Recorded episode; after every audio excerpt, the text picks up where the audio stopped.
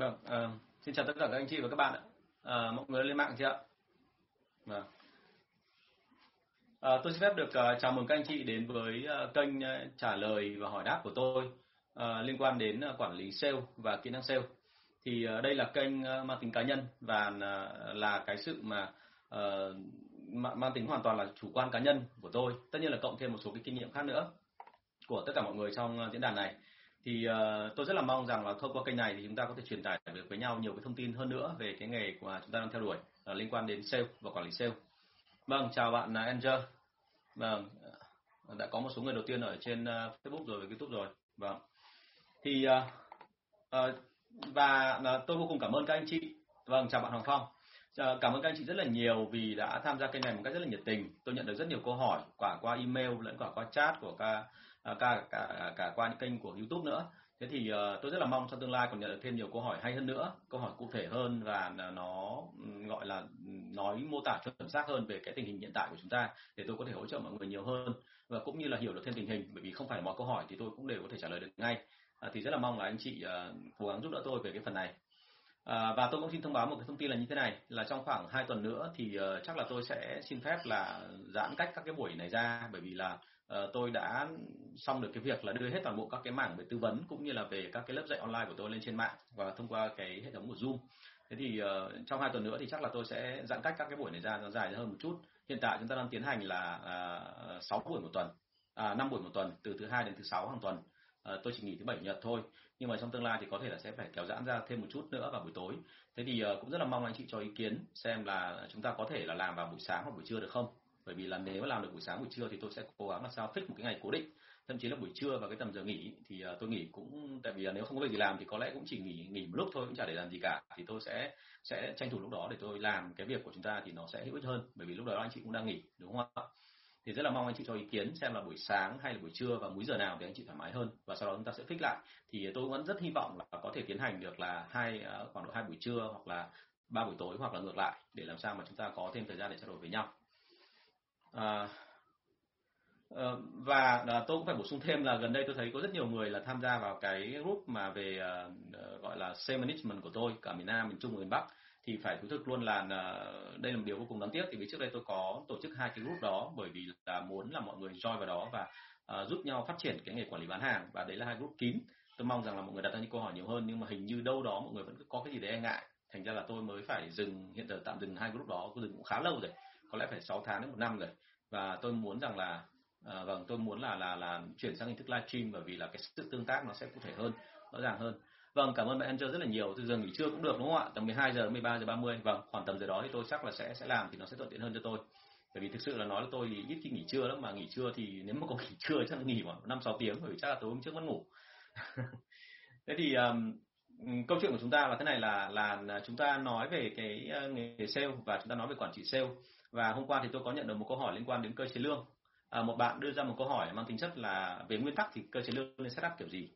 Thì sau khi tôi hỏi kỹ lại thì tôi mới hiểu rằng là bạn ấy mới chỉ biết sơ sơ tình hình thôi đúng không ạ? Chứ chúng ta chưa có được một cái mà nó mang tính là là gọi là chi tiết cụ thể về những con số. Thì tôi có nói với bạn là như này là thực sự mà nói nếu chưa có con số thì rất khó làm cơ chế lương. Bởi vì cơ chế lương ấy nguyên tắc uh, của họ là nó rất đơn giản. Vâng à, là không có gì phức tạp cả. Chúng ta chỉ cần làm mỗi một cái việc thôi đấy là uh, set up được một cơ chế lương là làm sao để mà đúng chuẩn đúng cái mức trung bình của một nhân viên trong công ty thì là nó sẽ thành công. Tất nhiên là nó phải hiển nhiên là làm được cái đó thì nó không phải dễ bởi vì nó cần nhiều số liệu. À, bởi vì quản lý bán hàng ấy nó là môn khoa học và môn khoa học chính xác chứ nó không phải là một cái môn nghệ thuật mà theo cách là mình cứ hứng lên mình làm được. Thế cho nên tôi yêu cầu bạn là bây giờ về phải tìm thêm số liệu cho tôi. Tức là bao giờ mà nắm được chắc được cái đó thì sẽ ok. À, cái yếu tố thứ hai cũng giúp cho mà chúng ta có thể làm được một cơ chế lương chuẩn chỉnh. Đấy là à, anh chị phải có một cái quyền lực nhất định ở trong công ty. Bởi vì nếu anh chị không có quyền lực ở trong công ty thì khi mà anh chị có làm được chăng nữa thì cuối cùng là ông sếp ông cũng sẽ không phê duyệt. Cho nên là chúng ta phải biết được là quyền của mình được đến đâu. Và nếu quyền mình được làm cơ chế lương thì hãy làm. Nếu không mà tôi hướng dẫn cho anh chị làm xong cuối cùng là anh chị làm nó lại không được ý thì cuối cùng anh chị lại còn buồn hơn đúng không À, phần lớn chúng ta nhìn thấy là cơ chế lương là một cái vấn đề rất là nặng của các cái đội sale ngày nay. Thế thì uh, hy vọng có một buổi nào đấy tôi sẽ nói rất là rõ về cái phần này.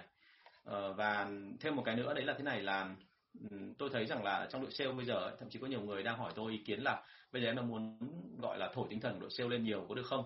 Và nhiều người còn đề nghị với tôi là tôi muốn là lôi một thầy về để mà dạy về leadership. Thì cái đấy không sai. Tức là như tôi đã nói rồi trong đội sale thì tất cả mọi thành phần họ đều giống nhau. Từ quân đến quan đúng không? Họ đều có một cái mức là đều phải thể hiện ra ngoài là cái tinh thần chiến binh của họ và cái chiến ờ, tinh thần lãnh đạo tinh thần chiến binh của họ nó phải thể hiện qua những cái việc cụ thể rõ ràng. Thế thì với cái này thì bao giờ cũng thế là uh, chúng ta dạy leadership nhân viên thì không sai nhưng mà nó sai ở chỗ nào? Nó sai ở cái chỗ là uh, đôi khi nhân viên ấy là họ chưa hiểu được cái leadership trình độ của họ thì họ chưa cao nhưng mà họ chưa hiểu được cái leadership cho nên là họ sẽ không thể nào mà mà ngấm được cái kiến thức của chúng ta. Và thêm cái thứ hai nữa là tôi đã gặp rất nhiều trường hợp rồi và cái này rất là tai hại. Thành ra tôi phải đưa cái phần này lên ngay trên cái đầu buổi 14 này của chúng ta đó là rất nhiều công ty mời những cái người chuyên dạy về leadership thuộc tinh thần về. Và khi mà lắng nghe những cái người đó nói thì thú thực các anh chị là tôi không thể hiểu nổi là tại sao họ lại có thể dạy những cái như vậy. Họ dạy cho nhân viên nhưng mà dạy theo cái cách là tại sao các em nghĩ rằng một ngày nào đó các em không thể làm thay thế được ông chủ của mình. Và nếu như có một ngày nào đó thì là cái đấy ok, nhưng mà họ lại cứ nói giống như thể là nhân viên bây giờ đã đủ hết tất cả mọi trình độ để làm chuyện đó rồi. Và thế là nhân viên là gần như là chìm đắm trong một cơn say vì quyền lực mới tức là nghĩ rằng là mình trẻ tuổi mình tài năng mình thông minh cho nên là hoàn toàn mình có, có thể làm những cái việc giống như là sếp nói. Và thế là cuối cùng là sau cái buổi dạy về leadership đấy của ông sếp đáng nhẽ ra rằng là là là là ông sếp phải là cái người mà tận dụng được là cái thầy đấy đến dạy để cho nhân viên mình bừng khí thế đi làm. Thì bây giờ nhân viên nhân viên lại bừng bừng khí thế nhưng mà theo nghĩa khác tức là theo nghĩa là bây giờ muốn ra mở công ty riêng và bỏ rơi luôn ông sếp. Thì đây là một cái điều mà nó vô cùng đáng tiếc. Và sau đó rồi thì ba phần tư đội sale xin nghỉ thì đây là một cái cái mà anh chị phải hết sức cẩn thận bởi vì dạy về leadership không phải lúc nào nó cũng cũng ok. À, hãy nhớ một điểm là khi nào anh chị rõ ràng ra mọi mọi thứ đã rồi thì mình thiếu cái gì thì hãy mang người ta về để dạy đúng cái đó. Còn tránh cái trường hợp là cái gì cũng thích học cuối cùng là đưa về những cái người mà thổi tinh thần nó quá xa thì về sau là là đôi khi là có một số trường hợp như tôi kể ở trên ấy nó rất là tai hại. À, cái này tôi đã từng gặp rồi bởi vì là à, người Việt Nam mình thì đôi khi là rất mong cái gì đó thành công nhanh. Như là cái trào lưu mà tôi nói anh chị là lúc nào cũng thích là tự động hóa tức là muốn mọi thứ là không phải làm gì cả mà mình chỉ việc là cứ triển khai là xong thôi. Giống như là có những anh mà đấy là bán phần mềm còn nói với tôi rằng là từ khi mà có phần mềm CRM thì tôi không cần đến người sale nữa. Thậm chí là tôi có ý định là đuổi hẳn đội sale đi bởi vì từ nay có phần mềm rồi thì người ta sẽ chỉ cho tôi biết là à, khách hàng ở đâu rồi khách hàng muốn cái gì khách hàng muốn nó vào lúc nào khách hàng có bao nhiêu tiền. Thế là tôi không làm gì cả mà khách hàng tự đặt hàng đúng không? Thì cái đấy là trong tương lai có thể là đúng nhưng mà bây giờ thì chưa đúng thành ra chúng ta cần phải có những cái thứ mà nó rất là cụ thể rõ ràng chứ không phải là cứ thích là là làm được như vậy à, ờ, nó giống như cái chuyện mà cách đây khoảng độ uh, chắc cũng lâu rồi khoảng bảy tám năm rồi. Thì tôi có một cậu nhân viên và cậu này cậu ấy uh, làm công ty tôi được có khoảng 3 tháng thôi nhưng sau đó cậu ấy nhảy ra ngoài và cậu bê nguyên cả những cái quy trình hệ thống của tôi ra cậu làm. Thế thì cậu có làm được không? Thì hiển nhiên là tôi có thể nói luôn với anh chị là không thể làm được. Không phải bởi vì tôi giống nghề tất cả những quy trình đó cậu làm được đúng cả nhưng đúng ở trong thời điểm đó thôi còn cậu ấy hoàn toàn không hiểu là cái phía đằng sau của quy trình ấy nó mới quan trọng. Bởi vì cái quy trình không bao giờ chỉ một lần là là xong. Vâng chào anh Hà Kiên. Vâng chào mọi người nhé ở trên YouTube thì tôi có thấy một số các cái uh, là tin nhắn nhưng mà anh tôi rất là mong là anh chị là thông cảm với tôi sẽ nói qua một lượt nhé xong rồi tôi sẽ có những câu hỏi nào tôi sẽ đọc và lúc đấy mình sẽ trả lời với nhau sau. Thì uh, cậu mang cả hệ thống ấy ra ngoài và cậu ấy luôn luôn ở tình trạng là nghĩ rằng là cái đấy là chuẩn rồi ổn rồi mà không gì chỉnh sửa nữa cậu không hiểu là chỉ cần khoảng 3 đến 4 tháng thôi là tôi đã chỉnh lại hệ thống của tôi một lần. Và những cái chỉnh đó thì nó xuất phát từ cái kiến thức của tôi cũng kinh nghiệm của tôi cũng như cái sự đo đạc của tôi rất là lâu với cả hệ thống mà thống kê. Thì tôi mới ra được cái đó. Chứ không phải là tôi cứ theo một công thức là cố định cứ thế mà làm. Thế cho nên là thực ra sau đến 2 năm 3 năm tôi gặp lại thì cậu vẫn làm cái việc như vậy. Thế thì đấy là cái mà luôn lưu ý là ngay cả các bạn c cũng vậy là đừng nghĩ rằng là cứ, gọi là, biết sơ sơ một cái gì đó là có thể làm được ngay. Ờ, vấn đề nó không đơn giản như vậy, đúng không Vâng, bạn Phong Hoàng, à, kênh Facebook của anh thì vẫn chạy thôi, đúng không? Facebook của anh thì vẫn là ờ, Đỗ Xuân Tùng thôi, viết hoa không giấu. Thành ra em có thể truy cập được cả vào Facebook lẫn cả YouTube nhé. Nhưng mà YouTube hình như có vẻ chất lượng nó tốt hơn đấy. Anh thì hơi rốt về cái này. Mãi đến bây giờ anh mới chỉnh được một số thứ, giống như hôm nay mọi người thấy là cái hình ảnh và cái ánh sáng nó mới tương đối một chút. À, vâng, đấy là một số cái câu hỏi mà tôi nhận được trong cái buổi ngày hôm qua và hôm nay. Thì à, sang à, câu hỏi chính thức của chúng ta, tức là những câu hỏi mà tôi đã lọc ra và tôi sẽ tự tự theo thời gian để chúng ta à, gọi là xử lý với nhau. Câu hỏi số 121. Một đội sale phát triển hoàn chỉnh thì có bao nhiêu vị trí quản lý và từng vị trí có mục đích gì ạ? À, phải nói luôn thế này là cái số lượng các cái vị trí nó hoàn toàn không phụ thuộc vào cái chuyện là chúng ta thích có bao nhiêu vị trí mà phụ thuộc vào cái chuyện là số lượng công việc chúng ta làm được bao nhiêu đúng không ạ? À, ví dụ như là à, bọn tôi thường thường nếu mà vạch ra trong một công ty chuyên nghiệp ấy, thì nó chỉ có khoảng độ 6 cấp thôi. 6 cấp ví dụ như là giám đốc toàn quốc, giám đốc vùng, giám đốc tỉnh, giám sát, trưởng nhóm, semen đúng không ạ? Và dưới semen thì sẽ là cái người mà hỗ trợ về chở hàng hoặc là sẽ admin gì đó. Và với mỗi vị trí sẽ có điều chỉnh thêm cho nó phù hợp. Và ở công ty Việt Nam mình thì nó có đặc thù là như này, cả sáu vị trí này thì nó đều không rõ ràng giống như các công ty chuyên nghiệp. Bởi vì ở công ty chuyên nghiệp là họ có vốn lớn, họ có cái kinh nghiệm điều hành rất nhiều nhiều năm rồi. Cho nên gần như là mỗi người là họ chuyên sâu vào một lĩnh vực và họ rất là đặc thù. Nhưng mà còn ở công ty Việt Nam mình thì thông thường mọi người hay có một cái tật, đấy là chúng ta hay cho kiêm nhiệm. Tức là thậm chí là một trưởng vùng có khi kiêm luôn cả giám đốc vùng và cái vị trí của anh ấy nó cũng lấp la lấp lửng giữa cái chuyện là đôi khi là cả nhân viên nữa. Thế cho nên là cái việc ở đây là mình đôi khi đừng đừng đừng có quá quan trọng về cái chuyện là bao nhiêu cấp thì nó đủ. Mà hãy xem xem là số lượng công việc đã ổn thỏa chưa. Thậm chí là đôi khi chị phải xem ngược lại là vậy ờ, có nên chăng là là là là cắt bớt một số vị trí để cho nó đỡ nhiễu đỡ bị gọi là lẫn lộn giữa các vùng với nhau. Thế thì uh, tùy theo từng cái một mình sẽ có cái nó phù hợp. Và uh, với chúng tôi thì bao giờ cũng thấy là đội semen ấy cái ý nghĩa của nó rất là lớn đấy là nó là công cụ kiếm tiền của chúng ta. Và trong cái quá trình phát triển đấy thì chúng ta đang tạo ra thêm những người lãnh đạo mới cho đội ngũ. Vì thế cho nên anh chị phải sắp xếp một cái lộ trình làm sao cho nó chuẩn tắc. Tức là bao nhiêu vị trí không quan trọng 6 hay là ba hay thậm chí là hai. Như tôi ngày xưa là tôi chỉ có mỗi mình tôi và ở dưới là một đội nhân viên sale thôi. Nhưng sau khi mà làm tốt lên rồi thì bắt đầu tôi nở ra thì ở giữa ấy, bắt đầu là có một cái cậu quản lý. Và khi có cậu quản lý rồi thì tự dưng là có tai có mắt tăng thêm. Và thứ nữa là anh em bắt đầu nhìn thấy là trong đội ngũ nhà mình là có người được lên làm cái vị trí quản lý rồi và lương cao hơn thì anh em lại càng tin tưởng và anh em muốn là phát triển mạnh hơn. Thế cho nên là sáu hay là ba vị trí quan trọng nhất là làm sao để tạo được cái mà cho anh em nhìn thấy là cái lộ trình thăng tiến nó rõ ràng. Và thêm nữa là số lượng công việc nó không thừa không thiếu. Thì anh cái này anh chị lưu ý. Còn à, à một cái lưu ý nữa cũng phải nói thêm là, là chúng ta phải hiểu rõ vị trí của từng cái cái cái người nhân sự ở trong đội ngũ của chúng ta. À, tôi thấy có rất nhiều cái trường hợp mà giám sát bán hàng ở các công ty mà SME thường thường mọi người không hiểu giám sát là làm gì. Và mọi người cứ cử là giám sát đi cùng với nhân viên nhưng mà giám sát đi cùng nhân viên, đôi khi giám sát chỉ làm mỗi cái việc rất buồn cười, đấy là nhân viên không bán được hàng, là giám sát nhảy vào cứu. Hoặc là ngay tại cửa hàng cũng thế, giám sát hay là cửa hàng trưởng cũng thế. Cửa hàng trưởng luôn làm cái nhiệm vụ là cứ nhân viên làm kém là ngay lập tức cửa hàng trưởng hay là giám sát nhảy vào đỡ. Thì cái đỡ đấy nó tốt, nhưng mà nếu như mà sau cái cái trận đỡ đó mà anh nhân viên anh không khá lên, thì đấy chứng tỏ là anh chị đang tạo ra một cái tầng lớp mà suốt ngày là đi cứu ổ. Và về sau nhân viên ấy là người ta sẽ phụ thuộc vào tầng lớp đó và họ sẽ không làm nữa. Hoặc đơn giản là họ sẽ ỉ lại, họ họ cứ thế là coi như là kể cả tốt hay xấu thì họ gọi ông kia ra anh làm giúp em phát đúng không? Thì cái đấy nó không hay tức là tự dưng là cái cậu quản lý nó lại trở thành ra là cấp dưới của nhân viên chứ lại không phải là cấp trên của nhân viên. Đó thành ra lưu ý cái phần này. Nó rất là rõ ràng trong cái đội sale đấy ạ có hoạch định rõ ràng. À, thường thường là salesman sẽ đi bán hàng này trưởng nhóm sẽ làm mang tính chất là lãnh đạo nhưng mà lãnh đạo theo cái kiểu gọi là chung chung về mặt tinh thần thôi ở cấp thấp. Sau đó đến giám sát sẽ là đào tạo huấn luyện sang đến giám đốc tỉnh. Thì bắt đầu là liên quan đến câu chuyện là vạch ra kế hoạch ở trong cái tỉnh đó cũng như hoạch định rồi là chịu trách nhiệm và ngân sách rồi là doanh số rồi là lên kế hoạch đúng không vân vân vâng cảm ơn anh Hoàng Hữu đang tìm cách sửa anh ạ À, thế thì đấy là một cái mà về cầu mô hình của đội sale. Trong cái mô hình đội sale nếu mà làm chuẩn ra thì mình tạo ra cái sự kích thích rất là mạnh. Thành ra là anh chị lưu ý. Và nếu anh chị muốn mà ờ, cơ bản hơn nữa thì có thể anh chị gửi thông tin cho tôi. Nhưng mà khổ một cái là tôi thấy các doanh nghiệp nhà mình thì đôi khi lại rất lười trong cái phần này. Tức là không có cái phần mô tả công việc cụ thể là từng người một phải chịu trách nhiệm đến đâu, làm cái gì trong đội ngũ của mình.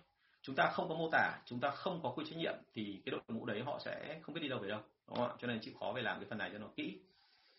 À, và thêm một cái nữa đấy là à, cái vị trí giám đốc vùng hay giám đốc toàn quốc thì ờ, đôi khi là như này là hãy nhớ là giám đốc bọn tôi ở trên thì bọn tôi không chia là giám đốc vùng mà tôi gọi là à, giám đốc toàn quốc bọn tôi chia là giám đốc vùng nhỏ hoặc giám đốc vùng lớn chẳng hạn thì cái vùng nhỏ trong khái niệm của một công ty thì nó rất khác nhau có những vùng ấy thì giám đốc vùng nhỏ nó đã là cả một quốc gia rồi nhưng có những cái cái cái nơi mà giám đốc vùng nhỏ khi nó chỉ là hai ba nước thôi à, thế thì tùy theo từng sản phẩm mà mặt hàng đó. và lưu ý của tôi là cái số lượng người đó là cứ ai mà có thêm một vị trí quản lý thì người đấy phải có một cái trách nhiệm nhất định nào đó. Và cái trách nhiệm tối thiểu đấy là họ phải hỗ trợ cho cái chuyện doanh số tăng trưởng chứ không phải là họ có mặt ở đấy để cho nó oai.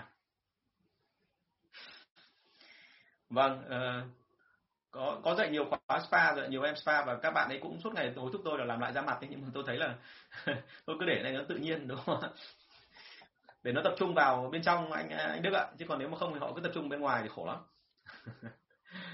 Vâng câu số 122 kỹ thuật chốt đơn là gì? À, và có bao nhiêu kỹ thuật chốt đơn tất cả? Vâng cảm ơn câu hỏi của bạn. À, kỹ thuật chốt đơn là như thế này. Tiếng anh nó gọi là sale closing technique. À, tiếng việt mình nó gọi là kỹ thuật chốt đơn hay là kỹ thuật bán được đơn hàng hay là kỹ, kỹ thuật kết thúc đơn hàng. Thì à, đó là những thủ thuật mà thông thường người ta sử dụng cái tâm lý để tác động đến đối phương và khiến cho đối phương phải nghe theo ý mình anh chị nhớ cái này nhé chứ không phải là cái chuyện mà đặt mỗi câu hỏi là, chị ơi, chị, thế đơn hàng của chị là 5 triệu đúng không ạ? Thì đấy có nghĩa là chốt đơn đâu nhé không phải. Mà đây là sử dụng một loạt các kỹ thuật về mặt tâm lý. Nhiều người nói rằng là hàng tốt hay là sản phẩm ngon, thương hiệu lớn thì sẽ bán được hàng. Đúng, không sai.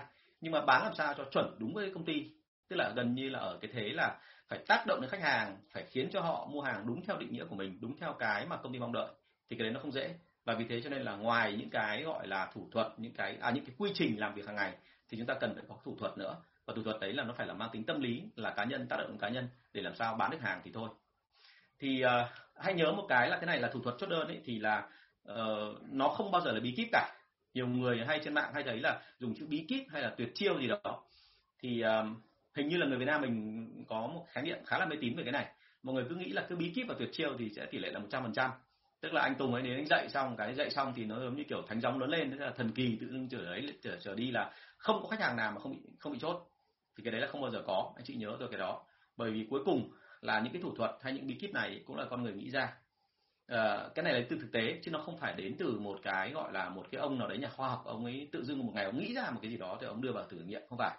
Mà đây là chính những người sale như chúng ta những người mà thậm chí là đi từ chân đất mất toét không biết cái gì cả. Từ từ đi vào thị trường học hỏi xong rồi sửa từ cái lỗi sai của mình và phát hiện ra được là mình cứ nói như thế này thì thông thường là thành công. Giống như là tôi hay nói đùa là mấy em bé bán kẹo cao su ở trong công viên ấy cứ rình rình các đôi mà ôm nhau thì bắt đầu là ra bán kẹo cao su ấy. Thì đấy cũng là một dạng kỹ thuật đấy. Đấy là một dạng kỹ thuật ép người ta phải mua bởi vì là cái đôi đấy họ đâu có muốn mua kẹo cao su đúng không ạ? Thực ra là về bản chất họ mua là để cho đẩy người ta đi chỗ khác thôi đúng không? Đẩy đẩy cho cái cậu bán đấy bán, bán kẹo cao su đi chỗ khác chứ không phải là như vậy. Vâng. À, bạn phạm hoàng đợi tôi một lát nhé tí nữa anh sẽ quay trở lại để để, để trả lời cái câu hỏi này nhé vâng đợi anh một chút xíu thôi sắp xong câu hỏi thứ 122 rồi anh sẽ nói cái này. À, và theo thống kê thì số lượng kỹ thuật bán hàng trên toàn thế giới nó khoảng bao nhiêu? À, dù ở bất cứ nơi đâu màu da khác biệt văn hóa khác biệt ngôn ngữ khác biệt tập tục khác biệt như thế nào cuối cùng ấy là cái tâm lý nói chung của con người cũng là là giống nhau. Ví dụ như là trừ một số cái quá đặc thù thôi còn lại là phổ biến là những tâm lý là giống nhau. Ví dụ như thích được khen thích được nịnh thích được chiều chuộng rồi là à, đôi khi thích thích bị thách thức à thế thì với tất cả những cái đó thì ở trên thế giới theo thống kê năm 2004 sau khi mà tôi ra khỏi cái công ty mà đầu tiên dạy cho tôi nghề bán hàng thì uh, tôi phát hiện ra là có khoảng độ 45 cái kỹ thuật bán hàng cơ bản. Và anh chị nhớ cho là bốn năm kỹ thuật này là bốn năm kỹ thuật tách rời và rất là riêng lẻ. Và khi mà nó kết hợp lại với nhau thì có thể là kết hợp thành hai hoặc là ba. Cứ hai hoặc ba kỹ thuật hợp lại là một thì nó lên đến hàng chục nghìn hàng trăm nghìn. Đúng không ạ? Vâng hôm nay đúng là mạng nó hơi dở thật. Tôi thấy cái thỉnh thoảng nó dở giật đặc biệt ở trên youtube. Bình thường youtube tôi thấy nó khá là nhanh. Facebook hôm nay lại có vẻ ổn định, nhưng mà youtube thì nó hơi hơi bị dở thật. Thì đến năm 2014 sau khoảng 10 năm tôi check lại, thì đến bây giờ cái số lượng mà kỹ thuật bán hàng nó lên đến khoảng từ 145 đến 154 kỹ thuật. Và anh chị nhớ cho là cái thời điểm này là chỉ có 10 năm thôi. Và như vậy câu hỏi đặt ra là làm cái chuyện gì mà có cái cái gì mà biến cố nó lớn như vậy mà xảy ra trong 10 năm vừa rồi mà số lượng kỹ thuật nó tăng lên vọt lên như thế? Thế anh chị nhìn kỹ mà xem là nó có cái sự biến đổi rất mạnh về công nghệ. Và cái thứ hai nữa là mạnh về cái chuyện bán hàng online. Và lúc đó là người ta tổng hợp lại là cả các cái bán hàng online qua telesale qua offline tác động bằng cả âm thanh hình ảnh ánh sáng vân vân.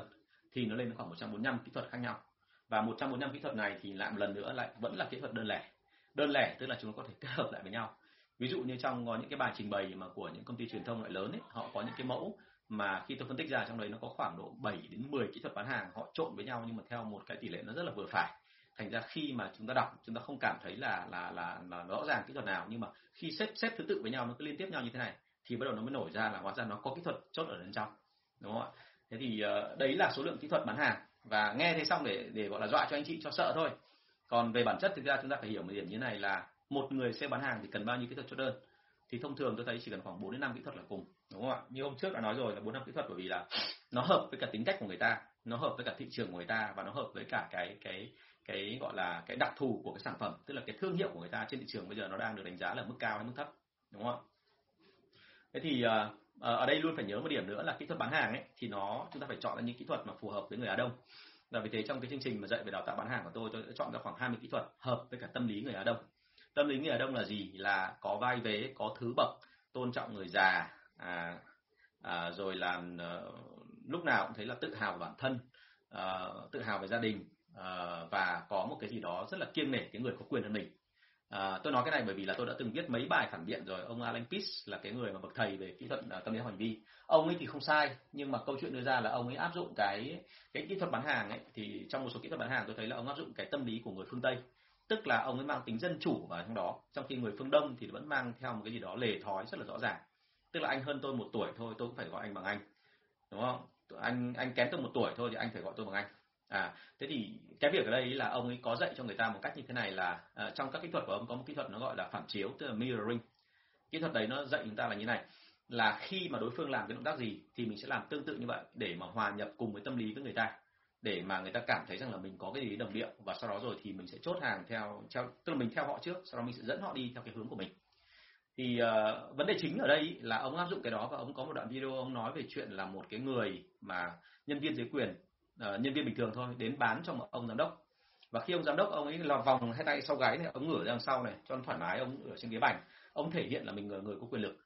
Thì cái lời khuyên của ông đưa ra là cũng nên là lồng tay sau gáy và ngửa ra đằng sau thế thì với người phương tây thì cái đấy tôi nghĩ là không có vấn đề gì, bởi vì thực ra họ coi mọi người là dân chủ giống nhau. Nhưng ở việt nam mình làm như thế thì theo anh chị có có ổn thỏa không ạ? Đúng không ạ? Rõ ràng sếp của bên kia mình chỉ là nhân viên thôi mà mình làm động tác đó. Rồi là thậm chí là ông còn dạy là gì ạ? Ông kia gách chân lên bàn thì mình bên này cũng gách chân lên bàn. Thì chúng ta hiểu ngay là cái đó là không thể, đúng không? Ở việt nam mình làm như thế thì đảm bảo anh chị bị lót lá vào tay đuổi ra khỏi cửa ngay lập tức, đúng không? Thế nên cái văn hóa của chúng ta nó yêu cầu là chúng ta phải có những cái cách phù hợp với mình nguyên lý của ông Alan Pitts nói không sai nhưng mà cái hành vi ông ấy chốt là phù hợp với người úc và người phương tây còn không hợp với người việt nam. Cho nên chúng ta phải cân nhắc lại cái phần này nó rất là rõ. Đó thế thì đấy là cái phần này phần lưu ý về cái chuyện là cái việc chốt đơn hàng trong câu hỏi số 122 và vâng, tôi xin phép trả lời câu hỏi của anh Phan Hoàng ạ. Ngành hàng đặc thù cần phải tư vấn trực tiếp tại nơi cần khảo sát. Mùa này tụi em bị ảnh hưởng quá do khách ngại tiếp xúc hoặc hạn chế đi chuyển vậy có cách nào tiếp cận không ạ? À, bao giờ cũng thế có một số cái trường hợp mà không phải là ngay cả mùa này đâu mà đôi khi có một số trường hợp ví dụ tôi biết là có một số anh chị là bán bất động sản mời khách đến thăm à, tận nhà nhưng mà vấn đề là khách không thèm đến. Bởi vì khách bảo là tao đã biết quá rõ cái chỗ đấy rồi tao không cần phải qua. Nhưng mà đấy là họ biết rõ là trước đây thôi còn bây giờ sau khi cái nhà hoàn thiện xong rồi là chát chít các thứ cẩn thận rồi thì họ không thể đến. Thế cho nên là lúc đó thì chỉ có một cách thôi là anh phải làm sao mà khiến cho họ cảm nhận được hết toàn bộ cái sản phẩm chất lượng đó như thế nào à, đôi khi nó có nhiều cách là ví dụ như là bây giờ mình có thể mô phỏng theo kiểu 3D này đúng không ạ? Để cho họ trực tiếp cảm nhận này. Còn trường hợp mà không có cả 3D nữa mà ngay lập tức sau đó họ nói rằng là là họ không thích cái kiểu mà phải gọi là nói chuyện qua mạng như thế này thì lúc đấy anh chị phải làm thêm một cái việc đấy là chúng ta phải dùng cái khả năng ngôn từ của chúng ta chúng ta phải làm sao thuyết phục họ bằng cái khả năng khéo của chúng ta. Mô tả làm sao để cho họ cảm nhận thấy là giống như họ không có mặt ở đó nhưng mà thực sự nó giống như là họ đang cảm nhận từng thứ một thì cái phần này liên quan đến chuyện là em làm này cho anh này em liệt kê tất cả những cái tính từ mà liên quan đến chuyện tả cái sản phẩm đấy của em hoặc là những cái tác dụng mà những khách hàng trước đây đã từng bán được. Tức là ví dụ như là khách hàng ấy, thông thường họ có ba hai đến ba điểm là họ đã, ờ, lý do tại sao họ mua được hàng ấy thì em lấy đúng cái đó ra. Và em biến nó thành ra những cái mà tả làm sao nó càng ngày càng hay hơn càng tốt hơn nữa sâu hơn vào với nhu cầu khách hàng. Thì lúc đó em lấy cái đó ra và em tả lại sản phẩm của em để khiến cho người ta bán thành công cho 100 người rồi thì bây giờ lấy cái đó ra bán thành công cho cái người bán cho người thứ 101 là người mới thì sẽ thành công nhiều hơn. Được không ạ? Tức là đây là liên quan đến là khả năng diễn đạt của nhân viên. Và có một cái có thể bù lại nữa đấy là nếu như nhân viên mà tăng được cái sự thân thiết với khách hàng thì lúc đó là người ta sẽ mua vì cái sự gắn bó tình cảm giữa hai người chứ không phải chỉ vì mỗi cái sản phẩm. Thì lưu ý cái phần này tức là đối với cả sản phẩm tư vấn thì không phải lúc nào mình cũng có mặt ở đấy tiếp được nhưng mình phải làm cái động tác đó. Vâng. Vâng tôi vừa trả lời rồi nhé à, bạn Oren Trần nhé là kênh Facebook của anh là Đỗ Xuân Tùng Nguyễn Hoa không dấu nhé vâng em muốn hỏi anh các quân VP à, hỏi anh cái tính được số MCP của một địa bàn khi biết được dân số của địa bàn đó nếu được từ MCP dân số. À, em ơi thế này anh phải nói thật luôn này là à, MCP thì không có cái chuyện là là mình lại nhẩm ra từ MCP đâu em ơi. MCP là nó phải thực tế đi trên địa bàn chứ còn không bao giờ là nó lại là một con số mà dựa trên ví dụ như là Hà Nội thì ví dụ như là 5 triệu dân Sài Gòn là 10 triệu dân mà số lượng cửa hàng của Sài Gòn lại gấp đôi Hà Nội không có đâu. Bao giờ cũng thế là chúng ta phải tính bởi vì giống như ở Hà Nội và Sài Gòn nhá thì khi anh đi xong thì anh phát hiện ra là tùy từng từng từng cái cái lĩnh vực nhá. Nhưng mà hàng tiêu dùng thì cái số lượng cửa hàng của hàng tiêu dùng nó gấp khoảng 4 lần so với cả hàng tiêu dùng ờ, ở Hà Nội. Nhưng mà về số lượng các cửa hàng tóc mà ngày xưa anh giả soát ấy thì vào năm 2012 giả soát thì nó lên cỡ khoảng độ uh, số lượng các cái cửa hàng tóc ở Hà Nội Ờ, nó chỉ bằng 1 phần 3 đến 1 phần 7 cho so với số lượng mà của các cửa hàng tóc ở Sài Gòn thôi. Đấy cho nên là chúng ta không thể nào mà lại tính toán theo kiểu là ước chừng như thế được đâu. Mình phải đến tận nơi. Được chưa ạ? Phải đến tận nơi và phải đi. Và bây giờ cái đấy thì nó dễ nên không phải quá khó như ngày xưa nữa đâu. Vâng. Bạn Trúc Trần hỏi này ở trên Facebook ạ là thầy ơi cho em hỏi nếu là công ty SMB thì lịch làm việc trong một tuần của SM và ASM như thế nào là phù hợp? À, nó tùy công ty em ơi, bởi vì là mỗi công ty thì có một cái nhu cầu riêng. Vì thế cho nên là em phải gửi lại cho anh đi để cho nó nó nó phù hợp. Nhưng thông thường là SS hay là ASM ấy, thì bọn anh vẫn yêu cầu một cái như thế này là tối thiểu một tháng bạn phải có một đến hai buổi ra ngoài thị trường để bán hàng với nhân viên. Và ngoài ra nữa có một số buổi đi đi huấn luyện nhân viên. Thành ra cái cách huấn luyện của em à, cái cách mà em lên lịch của người ta thì bây giờ em phải nhét cả cái đầu điều đó vào nhé tức là không phải chỉ họp ở địa bàn đâu mà họ họ còn phải đi ra ngoài thị trường. Và họ phải chứng tỏ cho mình thấy là họ có huấn luyện nhân viên và có nâng được nhân viên lên về đẳng cấp về tinh thần về kiến thức về kỹ năng. Được chưa ạ? Thế nên là nếu mà có lịch làm việc thì tôi sẽ em gửi lại cho anh ấy thì anh sẽ hiểu ngay và lúc đấy anh sẽ tư vấn cho em rõ hơn. Chứ còn thì nó không có một cái lịch chuẩn cho cái SS hay là ASM đâu. Bởi vì bao giờ cũng thế là C súp hay là ASM bao giờ cũng là tùy từng công ty mà ra việc. Có những một số cái địa bàn thậm chí ASM chính là uh, gọi là tay chân nối dài của sếp. Tức là sếp ở trên chính là ông tổng rồi và ở dưới ASM là tự động đưa ra toàn bộ tất cả mọi thứ tại địa bàn. Đúng không? Thì mình không thể nói trước được. Cho nên là bây giờ cái việc của em là em phải làm cái kế hoạch đấy xong gửi lại cho anh thì rồi anh sẽ chỉ cho em cách làm như thế nào. Và cho anh mô tả thêm cái nữa là sản phẩm của em là gì nhé Vâng, bên em đang làm về vấn đề chăm sóc xe hơi nên gặp rất nhiều khó khăn về vấn đề chốt đơn hoặc tư vấn khách hàng làm các gói dịch vụ. Mặc dù bên em có marketing bằng face cũng rất nhiều và có hiệu quả cao trên Hà Nội, nhưng dưới Hải Phòng lại không có tác dụng thầy ạ. Cái này phải hỏi anh Cảnh nhá. Anh Cảnh là người bán hàng rất là khéo. Anh biết những chiêu trò của anh Cảnh nhưng mà anh Cảnh anh áp dụng với anh thì anh vẫn bị chốt đơn hàng như bình thường. Cho nên là phải hỏi chính sếp em ấy. Nhá, sếp em mặc dù đi học lớp của anh ấy nhưng anh biết là anh là bán người bán hàng rất là khéo, mặt anh lúc nào cho cũng ngơ ngác. như ông ngơ ngác là bán hàng giỏi lắm em. em phải em phải hỏi anh ấy đi. À, tại vì thực ra là này marketing bằng face hay không không quan trọng mà cái chính là lúc mà tương tác với người ta và gặp người ta thì cái cách mà chốt đơn hàng ấy nó rất là quan trọng. Và đôi khi là người ta nể bởi vì à, em thấy này ngay cả sếp của em hay là bản thân em anh tin là cũng rất là còn rất ít tuổi mà những cái khách hàng của em toàn là những người lớn tuổi thôi. Nhưng mà sếp của em tạo được thiện cảm rất lớn với những người lớn tuổi thì đấy là người bán hàng giỏi. Cho nên đừng hỏi anh và hỏi sếp của em ấy nhá. Hỏi sếp của em là ra đấy đấy là một người bán hàng rất là giỏi đấy. Ok, Trúc Trần ơi xem lại ở trên nhé. Như anh nói rồi, FMCG là, là giống như là có phải em hỏi về không nhỉ? Em hỏi về MCP đúng không? À, không phải công việc uh, lịch lịch của SM và ASM. Thì nó tùy từng công việc, từ từng từng uh, nhá. Thành nếu có thể em gửi cho anh cả cái mô tả công việc nữa thì nó sẽ sẽ ok hơn. Vâng, bạn Ca Như Hoa có câu hỏi là ngành thẩm mỹ bên em tiếp cận khách hàng mới đang gặp khó khăn, đa số bị từ chối luôn, lo lắng nghe đến câu thứ hai, không lắng nghe đến câu thứ hai, và em chưa tìm ra cách để tiếp cận. À, Hoa ơi, cái phần này thì ờ, tại vì anh đã từng đào tạo bên Hoa rồi thì anh biết tốt nhất là thế này là nên để cho các bạn ấy ghi âm lại đi sau đó gửi lại cho bên anh để anh thẩm định cho. Tại vì thực ra anh nghe thì nhanh lắm anh nghe anh phát hiện ra ngay là vấn đề nó nằm ở đâu. Thực ra về bản chất ấy, là mọi người hay bị vướng ở cái chỗ này là ừ, con người hiện đại bây giờ ấy thì thông thường là mọi người hay bị một cái là chúng ta khó diễn đạt hơn và chúng ta kém từ vựng hơn so với ở những cái thời mà trước đây mà khi các cụ viết bằng tay này không có dùng các phương tiện hiện đại bởi vì bây giờ là mình gần như suốt ngày mình tiếp nhận thông tin thôi chứ mình không có sáng tạo ra thêm cái gì để mà cho người khác cảm nhận. Cho nên là cái năng lực của chúng ta về cảm nhận từ ngữ cũng như là về cái đánh giá tình hình là nó kém hơn. Thành ra là bắt buộc là mình phải làm hỗ trợ cho các bạn ý bởi vì các bạn dù sao cũng chỉ là nhân viên thôi. Thành ra là phải cố gắng nghe lại cái phần này. Quan điểm của anh là quản lý luôn phải giúp cho nhân viên làm được cái đó. Bởi vì quản lý thường thường giống như em ấy là người bán hàng rất là khéo rồi thì thông thường em bán hàng tốt mà đôi khi bảo em bây giờ là uh, tại sao bán hàng tốt thì em cũng không biết. Bởi vì bản thân em cũng không bao giờ nghe lại cái của em cả cho nên là cái lời khuyên đưa ra là em nên nghe lại cái của em để rút ra được kinh nghiệm.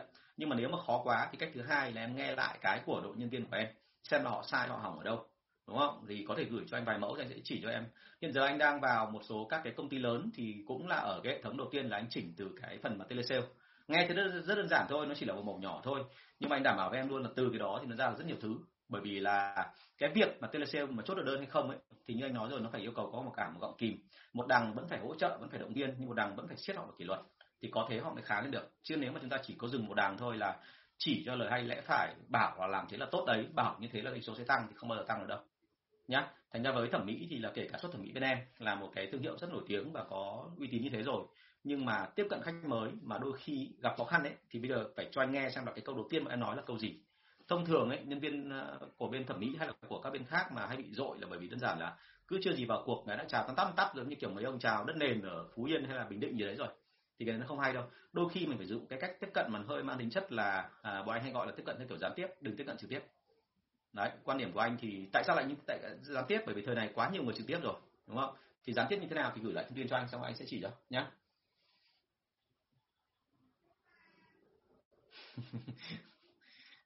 anh Đức là rất hay là phá nhé rồi, đồng chí Cảnh Nguyễn bây giờ mới vào đúng không ạ? Đồng chí Cảnh Nguyễn hỗ trợ cho à, bạn nhân viên vừa rồi hỏi nhá.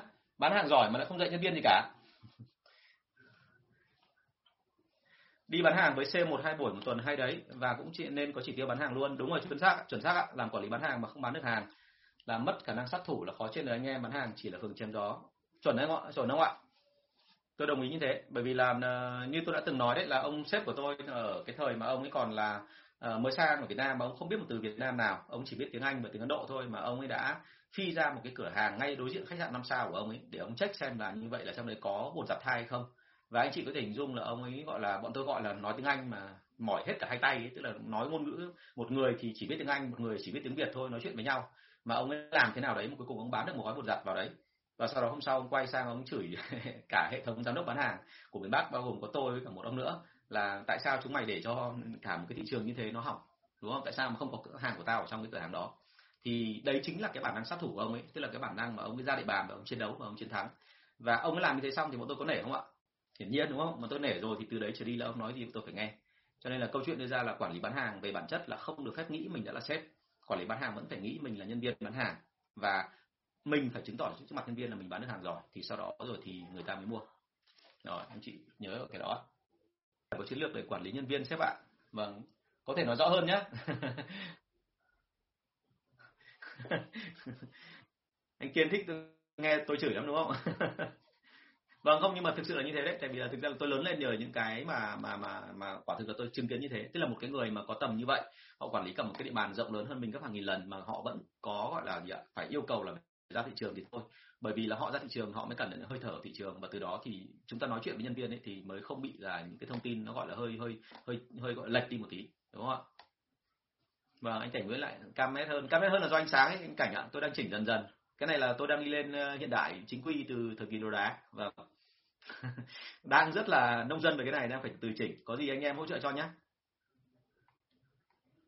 vâng à, mọi người cứ đặt câu hỏi tiếp nhé để tôi xem đây còn nữa gì nữa không ạ? À, làm sale mất hết định hướng không biết làm gì thế nào để học để học lại thì vấn đề như này là em mất định hướng là vì cái gì? Rất nhiều sale là ờ, rất nhiều sale là mất định hướng chỉ vì đơn giản là không bán được hàng hoặc là vì cảm thấy là mình cô đơn. Tức là khi mình được đào tạo thì mình thấy là rất đông anh em ngồi cùng mình thì mình cảm thấy vui. Nhưng mà khi bị đẩy ra ngoài thị trường thì không ai đi cùng mình nữa. Và sau đó mình cảm thấy là hình như tất cả mọi thứ là mình phải dơ đầu với chị bán thành từ đấy bắt đầu mình cảm thấy là cái nghề này sao nó bạc bẽo thế, sao nó khốn nạn thế, sao nó lại thô tục thế thế nọ thế kia. Đúng không? Thành ra như vậy là em đôi khi em cần chính những cái người mà trên em hỗ trợ trước đã. Đó, thế thì là nếu như mà có, anh nghĩ là có bệnh thì vài tứ phương. Nếu có vấn đề gì nên nói trực tiếp với quản lý của em trước đã. Chứ đừng có nói với anh là vì là anh cũng còn chưa biết được kỹ, cụ ờ, gọi là kỹ càng cụ thể là em làm gì cơ. Thành ra bây giờ phải phải nghiên cứu cái đó đã nhá chứ còn ờ, thực ra mà nói là này nghề sale nó có chất gây nghiện rất là lớn. Nếu mà ai đã làm được nghề sale rồi vượt qua được khoảng hai ba tháng đầu tiên rồi thì sau này là ai cái số lượng người mà bỏ nghề sale rất là khó. Hoặc là có thể họ chuyển sang nghề khác nhưng mà họ vẫn cứ làm cái gì đó liên quan đến nghề sale. Cho nên phải lưu ý cái phần này.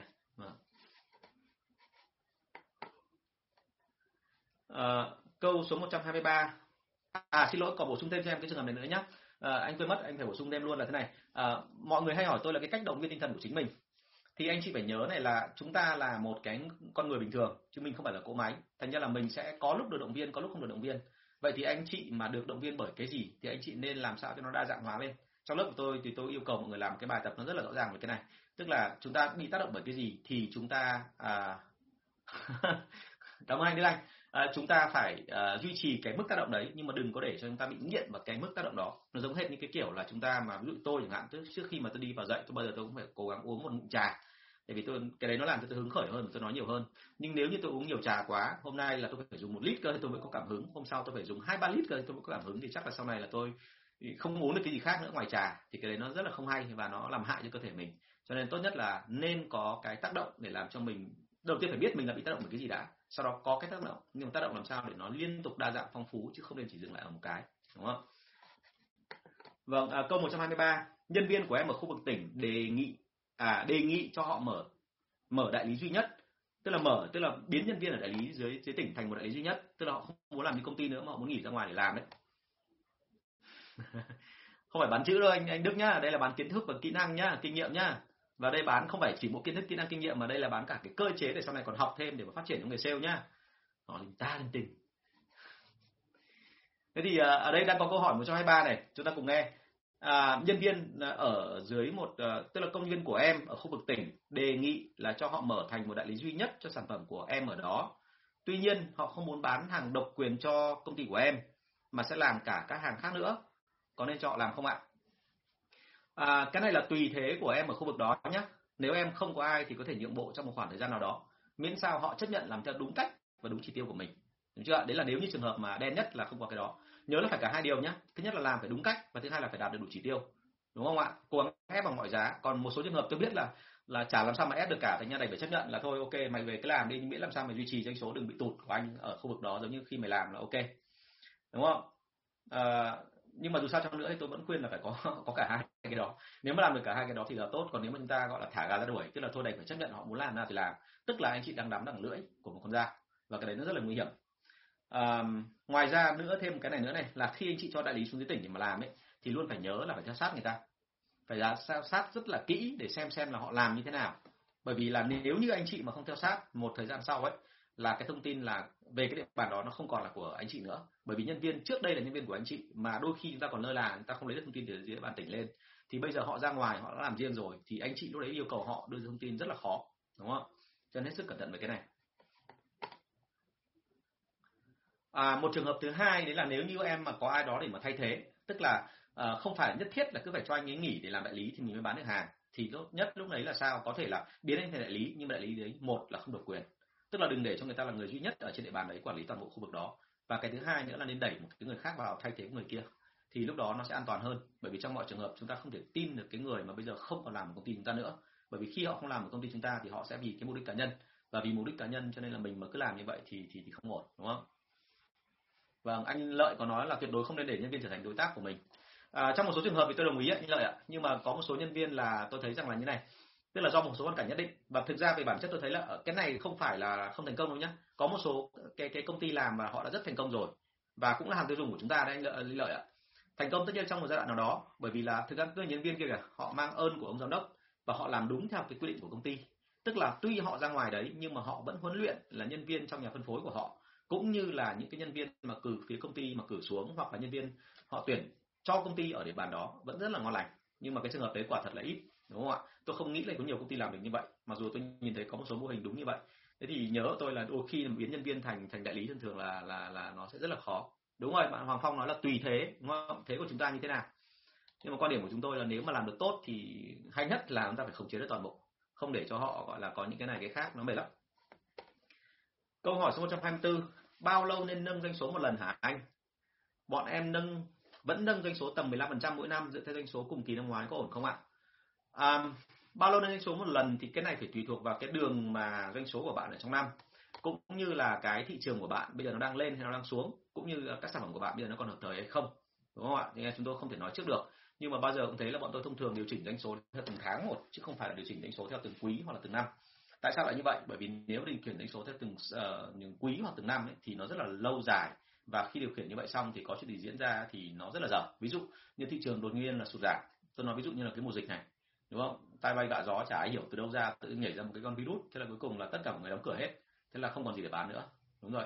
Vâng đúng anh lợi. Tùy thuộc chiến lược kinh doanh của công ty. Và tùy thuộc luôn cả cái cái cái ờ, nó gọi là thế nào nhỉ? Tình cảm giữa sếp với cả nhân viên đấy nữa đúng không? À, thế còn à, như vậy là bao nhiêu nên nâng doanh số một lần thì bọn anh nắm rất là kỹ về cái con số. Thế nhưng bọn em biết được là từng tháng một phải nâng như thế nào giảm như thế nào. Nhưng mà vẫn có một số trường hợp mặc dù là nâng lên rồi hoặc là giảm đi rồi nhưng bọn anh vẫn cứ phải theo dõi sát để mà trong cái tháng đấy nó có gì biến động không. Đặc biệt là có một cái biến động rất buồn cười đấy là một khi mình ra một khi mình khuyến mại có những chương trình khuyến mại mà nó giúp cho doanh số tháng này tăng tăng vọt lên luôn mà tăng đến mức độ mình không thể hình dung nổi. Có một số trường hợp khác thì doanh số nó lại giảm một cách thê thảm bởi vì là một là không đủ ý khách hàng hai là có thể là người ta mua chương trình này nhưng mà đến lúc cái chương trình to hơn ra thì người ta cảm thấy là công ty như đang lật lọng với họ đúng không? Thế còn cái thứ hai là em nói là là doanh số tầm 15% mỗi năm dựa theo doanh số cùng kỳ năm ngoái có ổn không thì uh, hiện giờ anh đang tư vấn cho một số công ty thì cũng có hiện tượng này tức là mọi người có để cái doanh số theo sát cái vòng của năm trước nó như thế nào năm nay copy lại y nguyên thì cái đấy nó không đúng đâu. Thì thực ra mình phải tính trên, dựa trên cái chuyện là thị trường thay đổi thế nào, chứ không phải dựa trên cái chuyện là mình làm thế nào năm trước thì năm nay mình làm đúng như thế. Đúng không? Đó là còn chưa kể nữa là anh nói hôm trước đấy là tỷ lệ phát triển ngành và thứ hai là cái lạm phát. Phải tính cái đó. Em sẽ lại kỹ của cái buổi hôm trước nhé rồi ạ. Đúng rồi nhạ không dài được, thường thì không dài được. Do nhân viên biết cơ chế kinh doanh, giá bán nên trong quá trình làm rất nhiều xung đột xảy ra nhà khó chuẩn ạ. Vâng không biết. À vâng bạn thông chi hỏi là làm sao để mà thêm cái cái cơ chế làm sao để mà cứ thêm sale là thêm lãi như thầy có chia sẻ. À, cái này nói thế này chi ơi tức là nó yêu cầu phải có thống kê. Và dựa trên cái thống kê đấy thì anh mới chỉ để cho em. Thông thường mọi anh thống kê rất là kỹ và anh biết được ngay là cái bắt mạch của nhân viên nó khoảng được từng nào. Và với cái đó thì anh tính ra được là cái lương ấy nó hòm hòm nó khoảng được bao nhiêu phần trăm. Và anh sẽ để cho một cái mức mà khiến cho nhân viên không thể nào dừng lại được. Bắt buộc phải tăng. Cái này thì uh, xin lỗi là tại vì tôi nó bắt buộc phải có một cái khoảng thời gian. Và thứ hai là anh phải gặp em trực tiếp để mà chia sẻ nó cụ thể mới ra được bởi vì cơ chế lương nói thẳng ra là, giống như bọn anh ngày xưa học nhé thì bọn anh có tất cả bốn cái cái chỉ số KPI thôi, nhưng mà bọn anh phải học trong vòng khoảng 3 đến 4 tháng thì bọn anh mới ra được cái cái cái, anh mới hiểu được cái cách làm như thế nào. Tất nhiên là hàng tiêu dùng thì nó có nhiều cái yêu cầu hơn, hàng của em có thể đơn giản hơn, nhưng mà kể cả đơn giản nhất chăng nữa thì mình cũng phải gặp nhau khoảng hai ba buổi thì mới ra được vấn đề. Vâng bên em trước đây cho nhân viên làm nhà phân phối tại Hà Nội vẫn ok 15 năm rồi. Vâng nếu mà chẳng hạn như chúng ta thấy rằng là họ thỏa mãn được cái nhu cầu của chúng ta rồi thì nó vẫn ok thôi đúng không ạ? Nhưng mà có một số trường hợp thì không thỏa mãn vì làm sao? Bởi vì là ờ, nhân viên họ sang được làm vị trí nhà phân phối là họ khó nghe chúng ta lắm đúng không? Lúc đấy rất khác rồi.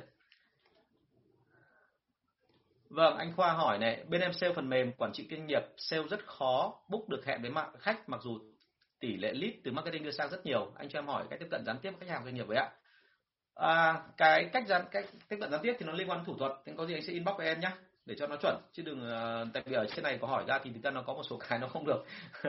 Nó hơi ma tịt mà anh sợ là lúc đấy em sẽ bị mất cái lợi thế cạnh tranh với cả cái đối thủ của em. Thành ra anh sẽ inbox với em. Nó có rất nhiều kiểu bởi vì bọn anh đã từng phải đi gọi là làm những cái cách nào đấy để mà tiếp cận với người ta rồi. Theo cái cách mà mà mà nó gọi là không được gọi là chính thức lắm. Nó nhiều nhiều cái thủ thuật lắm. Okay rồi à, ở trong cái câu hỏi này của à, của em ấy khoa anh thấy có một điểm như thế này thôi. Tức là à, thường thường ấy cái người mà mua cái phần mềm quản trị doanh nghiệp của em là ông chủ và ông quản lý. Thành ra em phải đề phòng cái trường hợp này nhá là sale của em ấy rất ngại tiếp xúc với người quản lý bởi vì họ nghĩ rằng là với họ họ chỉ là nhân viên bình thường thôi. Và khi họ chỉ là nhân viên bình thường thôi thì họ luôn có cảm giác là mình yếu thế hơn so với cả đối tượng bên kia. À thế thì như vậy là em phải chú ý cái phần đó nhá em phải làm sao nâng được cái tự tin của người ta lên. Còn lại một lần nữa là tí nữa inbox thì, thì anh sẽ chỉ cho em cái cách làm như thế nào cho nó chuẩn. Ok nó đơn giản thôi nhưng mà nó là một cái mánh. Anh sẽ nói sau. Vâng câu số 125 có công thức chung thành công cho đội sale không anh? Nói là công thức thì thực ra mà nói là ờ, giống như bây giờ mọi người hay nói trong lý thuyết ấy là gì? À, doanh số bằng cái gì? Bằng tổng số đơn hàng nhân với cả cái à, giá trị đơn hàng đúng không ạ? Thế thì uh, câu chuyện đưa ra là đấy muốn làm nào làm tăng ba hai cái đấy lên là được đúng không? Làm à, giá trị đơn hàng tăng số lượng đơn hàng tăng là nó tăng đúng không? Rất đơn giản. Thế nhưng mà thực ra thì cái đấy nó không dễ. Và vì thế cho nên là tăng là số lượng bao nhiêu, đấy là cả một vấn đề. Tôi biết có nhiều trường phái, thậm chí người ta đưa ra cái kiểu là gì? Bây giờ này nhá, bây giờ anh đừng có xuất phát từ bây giờ bản thân anh. Mà anh phải hình dung là ví dụ doanh số anh bây giờ là 100 triệu, bây giờ anh phải hình dung là có lúc anh đạt được 100 tỷ. Đúng không ạ? Thế thì bây giờ anh dùng cái 100 tỷ đấy, bây anh so 100 triệu. Ví dụ anh có 10 nhân viên, mỗi nhân viên bán được từng ngày, và anh nhân với cả mỗi nhân viên là một ngày là bao nhiêu đơn, đúng không ạ? Thì anh nhân nó lên, anh ra được 100 triệu, đúng không? Bây giờ gấp khoảng độ một nghìn lần cái số để ra một tỷ hoặc là anh chị nhân gấp hai lên, sau đó anh chị tuyển số lượng nhân viên gấp đôi vào, xong anh chị bắt người ta làm được cái đó. Nếu mà nếu mà cái nào mà cũng hai, gọi là hai, một cộng một bằng hai như thế thì nó thật là có lẽ là bọn tôi không không có nghề nữa rồi. Lúc đấy là anh chị cứ tự đi mà làm thôi, đúng không? Nó như là trò trẻ con ấy, cứ cộng vào là xong. Rất nhiều công ty là làm theo cái kiểu đấy, và sau cùng là đến cho tôi xem cái bảng đấy xong tôi bảo luôn là thế đã làm được chưa? Thì họ bảo là em không làm nổi, bởi vì em cứ áp dụng cái đấy mà theo quy trình là tính ngược như vậy, xong rồi là đưa về những con số cụ thể như làm thì em không biết phải làm như nào. Thế cho nên là hãy nhớ một điểm là con người nó không phải là máy móc và thứ hai là thị trường cũng không phải là một cộng một là hai. Thị trường luôn có những cái bất ngờ và vì thế cho nên mới cần con người để xử lý. Và cả con người cả thị trường cộng lại thì nó là cái sự phức tạp nhân đôi bởi vì là bên nào nó cũng có những cái luật bất thành văn khác. Và chính vì thế cho nên tôi mới nói là thế này là có công thức để mà đội xe thành công không thì tôi phải nói thật với anh chị là không. Nếu mà anh nói chị nó có một công thức chung ấy, thì nó sẽ không. Nhưng nó có một số cái đấy là khi vào một thị trường nào đó anh chị luôn phải tìm hiểu xem là trên thị trường đó thì những cái người đi trước những công ty trước nó đã thành công theo kiểu gì rồi? Và nó có luật bất thành văn cho cái chuyện thành công này hay không?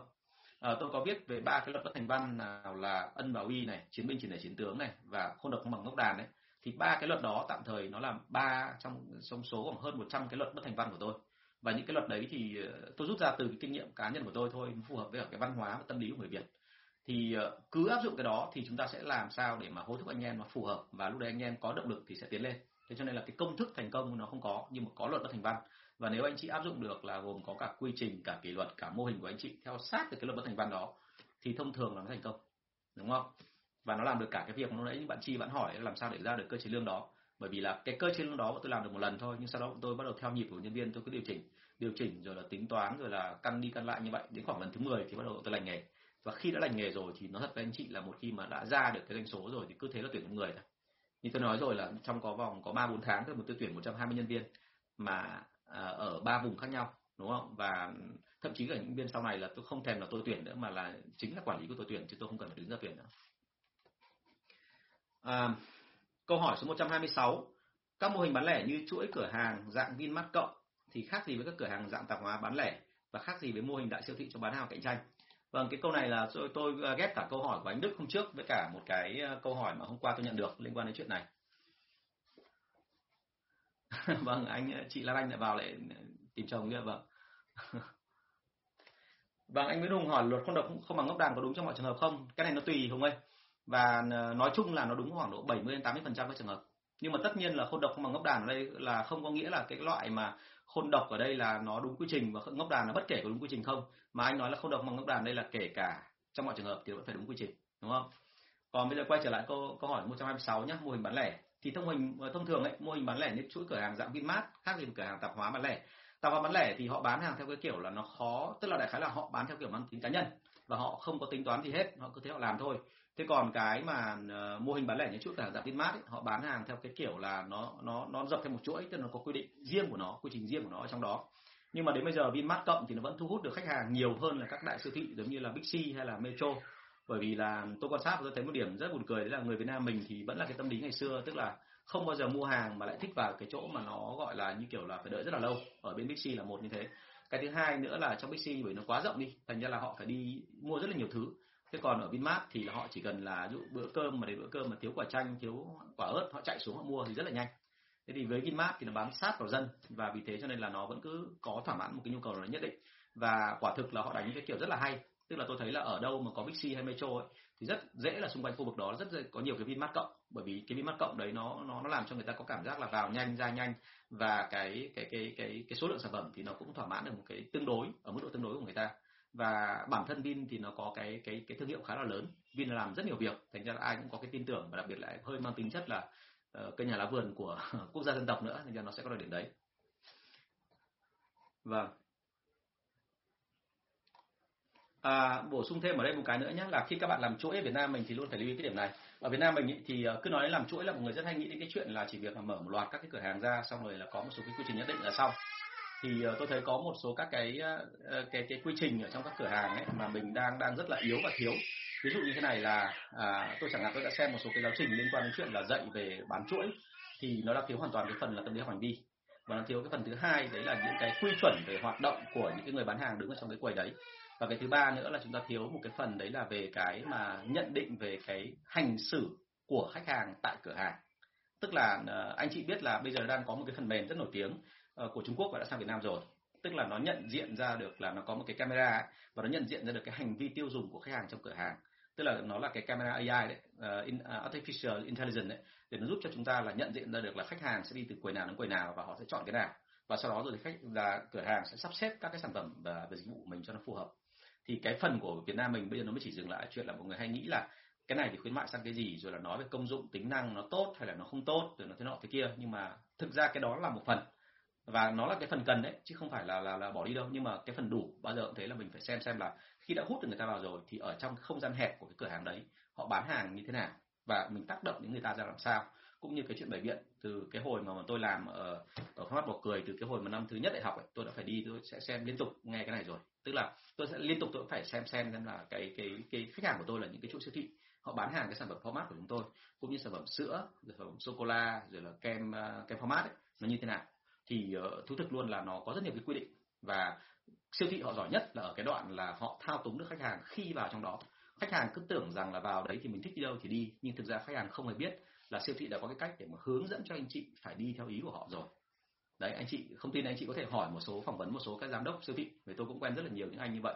Thì thông thường là mọi người có những cái cái cái cái chuẩn như vậy có những cái quy trình như thế và họ liên tục họ xem lại họ xem lại toàn bộ video của khách hàng họ xem lại những cái quy chuẩn về biện và họ liên tục làm cái thứ hai nữa là bày là là thay đổi. Đôi khi có một số cái luật mà bọn tôi đưa ra về cái chuyện bày biện. À, bày biện rồi là sắp xếp các cái sản phẩm làm sao để mà theo theo cái cái cái, cái gọi là cái hành vi của người ta. Nhưng mà có một số cái mà tại một số siêu thị của tôi phải xếp ngược lại. Bởi vì ở địa phương là mỗi địa phương nó lại một kiểu khác nhau. À, nói đơn giản là như này. Nếu mà tôi có 8 cửa hàng ở 8 quận Hà Nội thì chúng tôi sẽ phải sắp xếp theo mặc dù là cái quy chuẩn chung của công ty là vẫn phải như thế đúng không? Nhưng mà ở từng quận một thì tôi sẽ phải đảo làm sao để cho nó phù hợp với đặc tính của từng quận chứ không phải là quận nào cũng y hệt như quận nào. Bởi vì quận giàu khác quận người nghèo khác quận người làm ăn ở công sở khác mà quận người làm theo kiểu là bán buôn là chính tức là bán ờ, gọi là làm về mảng thương mại. À, họ là những người làm về và gọi là buôn bán dân buôn bán. Thì nó lại càng khác nữa. Thế cho nên là chúng ta phải lưu ý cái phần này. Thì ở cái đó ở Việt Nam mình thì bây giờ mình người vẫn chưa có thời gian để mà quan sát. Bởi vì phần lớn chúng ta là bây giờ cũng chỉ bận vào cái chuyện là quản lý xem hàng tồn với cả uh, sản phẩm làm sao để bày nó đẹp thôi chứ cũng chưa có một cái quan điểm liên quan đến cái này thì cái đó ở phương Tây họ rất chú ý và họ tính toán những cái mức độ khủng khiếp là ngay cả cái chuyện diện tích bề, bề biện trên cửa hàng ấy, là bọn tôi phải mặc cả và chiến đấu họ rất là mệt. Bởi vì là họ sẽ quy định là cái bề biện đấy nó phải căn theo cái thị phần của anh trong cái doanh số của tôi đúng không ạ? Thì nó rất nhiều thứ phải tính. À, câu số 127 em thấy nhà nhà đòi làm chuỗi người người đua làm chuỗi đúng không? À, từ quan điểm cá nhân của anh thì cái làm chuỗi tại Việt Nam khác gì với các nước làm trước đây? Vâng um, cái này bổ sung thêm cái câu hỏi trên của tôi câu nói trên của tôi đúng không ạ? Vâng cảm ơn bạn Hoàng Phong. Cái này không phải công ty market research làm đâu Hoàng Phong ơi. Tại vì market research là họ sẽ điều tra những cái khác còn ở đây siêu thị họ có những cái thông tin mà mình không nắm được đâu. Tại vì siêu thị họ có hệ thống máy quay nó rất là ổn định và nó quay rất là kỹ quay thậm chí là từ ngang người ra quang từ trên đầu mình xuống quay từ dưới chân mình lên. Và thậm chí họ còn bố trí cả những cái thứ mà dẫn dụ mình cả về tất cả các giác quan để mà làm sao khiến cho mình vào là mình không thể chạy ra ngoài được nó có quy luật về cái đó đấy thậm chí xin lỗi cả cái nhạc nhé cái nhạc ở trong cửa hàng là nó cũng có quy định nhé thì uh, bây giờ quay trở lại câu hỏi số 127 tức là cái chuỗi của Việt Nam trước đây nó khác gì uh, với cả chuỗi mà mà bây giờ? Uh, tôi phải nói luôn là cái đây là một cái câu hỏi mà đã bị loại ra trong một cái chương trình mà chúng tôi quay trực tiếp trên đài truyền hình. Bởi vì là chị phóng viên chắc là chị ngại là tôi nói như vậy thì nó động chạm đến một số doanh nghiệp chăng? Tức là khi chị hỏi là như vậy là thấy khi mà chị thấy là một loạt các cái chuỗi mà tiềm năng ở các cửa hàng tiện lợi bùng ra rất là nhiều thì chị đặt ra một câu hỏi là vậy thì tại sao mà doanh nghiệp SME lại không nên đầu tư vào chuỗi? Bởi vì cái đấy là một cái mảng rất là tiềm năng. Thì tôi nói luôn là thế này là ờ, khi mà chúng ta nhìn thấy một chuỗi ra đời chúng ta nhìn thấy họ mở cả một loạt ra thì đừng có bao giờ nghĩ rằng ấy là các doanh nghiệp SME có thể làm được. Bởi vì hai việc một là thứ nhất là anh ta có đủ điều kiện vốn để làm hay không. Và cái thứ hai là cái cách suy nghĩ của doanh nghiệp SME với cả cái việc mà một cái người mà nhận được một cái vốn của nước ngoài vào và rót tiền ra và họ mở chuỗi ấy, là đôi khi khác nhau bởi vì là cái đội mà nhận được cái tiền mà rót vào ấy, đôi khi họ làm theo cái cách gọi là gì ạ? Cứ nhận vốn rồi vào tiêu như phá mã. Mục đích của họ làm sao để mà kể cả giai đoạn đầu tiên là lỗ, thậm chí họ xác định luôn là lỗ sạc gạch luôn trong vòng khoảng 6 tháng đến một năm. Giống như metro trước đây vào ấy, đấy, thì họ sẵn sàng xác định luôn là lỗ luôn. Lỗ là làm gì để mà gây được cái tiếng vang? Gây được tiếng vang rồi thì họ hy vọng nhé tại sao gọi là hy vọng? Bởi vì đoạn đằng sau chưa chắc đã đúng như họ nghĩ. Hy vọng rằng là với cái tiếng vang đó thì từ đấy họ đẩy được cái gì là bán được cái đó. Nhưng mà thực ra có phải như thế không thì không phải đúng không? Thế thì cái này nó rất khác với các cụ nhà mình ngày xưa. Tôi thấy ngày xưa các cụ nhà mình là ăn chắc mặc bền. Một khi đã mở ra được một cửa hàng ấy, thì bao giờ phải thành công cửa hàng đó rồi, thì bắt đầu mới lấy cái tiền lãi đấy ra để mà đập sang cửa hàng thứ hai. Và giúp cho cái cửa hàng thứ hai nó lớn mạnh rồi, nó có lãi rồi, thì bắt đầu mở sang cửa hàng thứ ba. Thì cách làm đấy nó rất là chắc chắn, nhưng mà nó hơi lâu. Và hình như là đến bây giờ người Việt Nam còn sợ là nếu mà mình làm lâu như vậy, hình như là chứng tỏ là mình không giỏi nữa. Thành ra là anh em hơi tự ái tí anh em máu lắm, làm mà phải huỳnh huỳnh. Gần như là tháng nào tôi cũng nghe tin là có một vài chuỗi hay là một vài cái hệ thống mà theo mở theo kiểu dạng chuỗi như vậy. Tức là theo kiểu là cứ có tiền là đầu tư vào ấy, là chết. Và khi mà tôi vào tôi nhìn thì tôi bảo là không chết mới là lạ. Bởi vì thực ra mà làm cái kiểu này thì thì là đốt tiền thôi chứ chẳng có cái gì cả.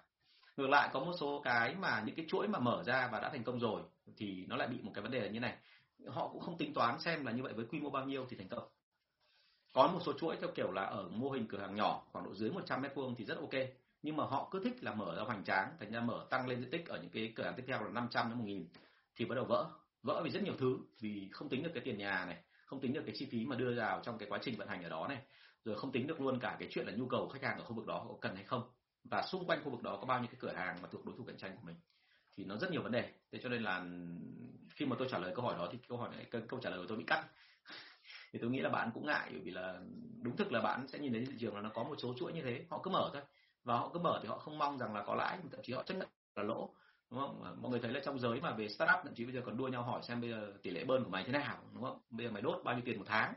Thì thì đấy là một cách. Nhưng mà tôi thì tôi cho rằng là thế này là nhiều cái mà chúng ta phải xem lại. Bởi vì uh, tôi đã từng ờ, biết một đại gia mà gọi là cách đây khoảng 3 năm nhập kho rồi đấy. Anh cho anh chị biết đấy là ai rồi.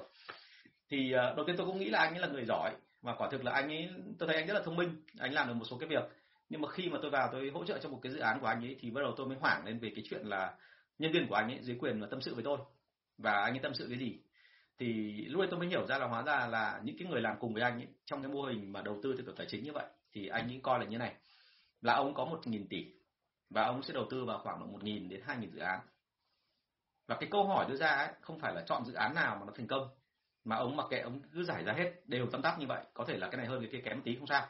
Nhưng mà cứ càng nhiều dự án càng tốt bởi vì hóa ra là ông ấy chơi theo kiểu xác suất, tức là theo kiểu là chả nhẽ mà tao đầu tư một nghìn dự án lại không có dự án nào thành công à? Thế thì đấy là một cái mà nói thật là tôi gọi là nghe xong thì tôi giật nảy hết cả người lên vì tôi không ngờ là ở cái tầm suy nghĩ như của ông ấy rồi mà còn nghĩ theo kiểu đánh bạc như thế. Mà đã đánh bạc rồi thì hiển nhiên thôi là hên xui, đúng không ạ? Và sau cùng thì anh chị thấy rồi, là cái thực tế cho ông thấy là không phải là một nghìn cái có một hai cái thành công mà một nghìn cái chả có nào thành công cả. Vì làm sao? Bởi vì cả cái đội quân đi theo ông ông nào cũng hám giàu, ông nào cũng muốn là có tiền nhanh nhưng mà thực sự là họ không kinh nghiệm và họ bán những cái sản phẩm mà tôi nhìn xong tôi bảo luôn là cái cách mà tiếp cận của họ là nó bị vấn đề. Bởi vì họ lúc nào cũng nghĩ trong đầu là hàng này tốt, hàng này xịn là phải bán kiểu này cơ. Tôi nói ví dụ như là có những cái anh chị hình dung là họ họ đưa cái hạt macca về và họ bán ở đâu? Thì tôi hỏi họ họ bảo là bởi vì em thấy là macca mà nhậu với bia rất ngon. Công nhận, cái đấy là ngon. Nhưng macca nó đắt lòi mắt ra. Thế là họ đóng thành những cái gói khoảng độ 80 gram này này. Họ mang vào trong cái quán bia mà bia hơi để họ bán. Thì tôi hỏi là trong đấy là anh bán bao nhiêu một gói này?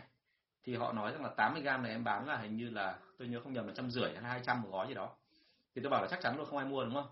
Bảo vâng đúng rồi, sao anh biết? Bởi vì đơn giản là nó tính với giá tiền cộng lạc, thì thà là ăn lạc mà uống bia vẫn ngon, còn hơn là ăn cái macca này mà các ông cứ nói thêm là làm gì? Tức là họ tiếp cận hoàn toàn sai với một cái sản phẩm cao cấp như vậy. Thế cho nên là từ cái đó mình hiểu ngay một điểm là thực ra cứ ai định làm chuỗi, kể cả chuỗi đầu tư hay là chuỗi về cái chuyện là một cái dạng mô hình cửa hàng nào đó mở ra, thì bao giờ cũng phải cân nhắc hết sức cẩn thận họ phải là người trong nghề họ phải tính toán họ phải có con số đàng hoàng. Chứ không thể nào mà theo cái kiểu mà như tôi nói ở trên là cứ hú họa theo kiểu kệ có tiền cứ đầu tư đi đã. Nhỡ đâu lại thành công thì sao đúng không? Thì không có đâu. Nếu mà chúng ta còn nghĩ như vậy thì chúng ta còn sai lầm và còn còn hiện tượng là vỡ nợ nữa. Mà sang năm tôi nghĩ là sẽ còn nhiều vụ nữa chứ không phải là như năm nay đâu. Mà năm nay thì với con virus corona này thì nó đã rất nhiều vấn đề rồi. Luôn luôn phải nhớ một điểm là như này. À, ý tưởng thì nó rất là hay. Nhưng ý tưởng bao giờ mới chỉ gọi là đảm bảo một phần tư cái điều kiện của thành công thôi. Theo quan điểm của chúng tôi thì bao giờ cũng cần phải có thêm nữa là có kế hoạch khả dĩ là một này. Cái thứ hai nữa là phải có năng lực đội ngũ ổn. Tức là anh chị phải có một đội ngũ ở dưới nó đủ sức để mà giúp anh chị tiến lên. Và cái thứ ba nữa là, đấy, nó còn một cái là hên xui. Giỏi như vậy, toàn tất cả mọi người đều là ngôi sao như vậy, tập hợp vào một đội ngũ. Nhưng mà nếu như không có may mắn thì cũng không thành công được. Bản thân tôi tôi đã thấy rất nhiều cái mà nói thật là mọi người ở Việt Nam mình là cứ dùng tinh thần là chính để lao vào cuộc thì thường nó không thành công quan điểm của tôi là phải có trải nghiệm và phải có một cái gì đó nó rất là kinh nghiệm. Có chứ còn chúng ta không nên tin vào cái chuyện là bởi tại sao tôi đầu tư vào dự án đó bởi vì đứng đầu dự án là một anh rất là giỏi hay là một anh rất đáng tin thì lại càng không nên đúng không? Việt Nam mình hình như vẫn có cái đó mặc dù là cái anh anh đại gia kia anh đã từng là học ở bên Nga bao nhiêu năm rồi mà cùng anh về Việt Nam anh vẫn còn nghĩ như vậy. Nên cái đấy là cái không nên. À vâng rất là hay. À, thời gian gần hết rồi nhưng tôi xin phép trả lời nốt câu này cái cách anh hay và làm khi vào gặp khách hàng kể cả dạng cao cấp hay là thấp cấp là gì? Ờ, đây là mỗi người lựa chọn một cách phong cách riêng nhé tôi biết rõ là trong mắt khách hàng thì tôi là ai rồi cho nên là tôi sẽ chọn cái cách đó cho nó phù hợp. Bản thân tôi thì không có cái gì quá đặc biệt cả. Và thông thường khi mọi người nhìn tôi thì mọi người sẽ không bị trầm trồ vì đẹp da chẳng hạn hay là vì thông minh đúng không? Thì cái đấy không phải. Thành ra là tôi sẽ không cố tình là làm màu làm mè lên mà tôi sẽ tiếp cận theo kiểu vô cùng giản dị và quan điểm của tôi đưa ra là thế này người sale ấy thì áp dụng cả kỹ năng giao tiếp lẫn cả kỹ năng tư vấn hành vi làm sao để ít lộ ra bản thân mình nhiều nhất. Tức là chúng ta nên tiếp cận một cách giản dị ở bình thường. Vì sao lại như vậy? À, tôi đã từng tổng kết và tôi hay nói đấy là mấy mấy tay tay tổ trong nghề sở khanh này rồi là bán hàng này hay là à, võ này thường thường là cái cái cách tiếp cận của họ vấn đề nó rất là giống nhau. Họ tiếp cận theo kiểu giản dị bởi vì là giản dị thì mới không đánh động cái đối phương và khi không đánh động đối phương thì anh chị mới có cách để tiếp cận lại gần người ta để khiến cho người ta à, bị thuyết phục.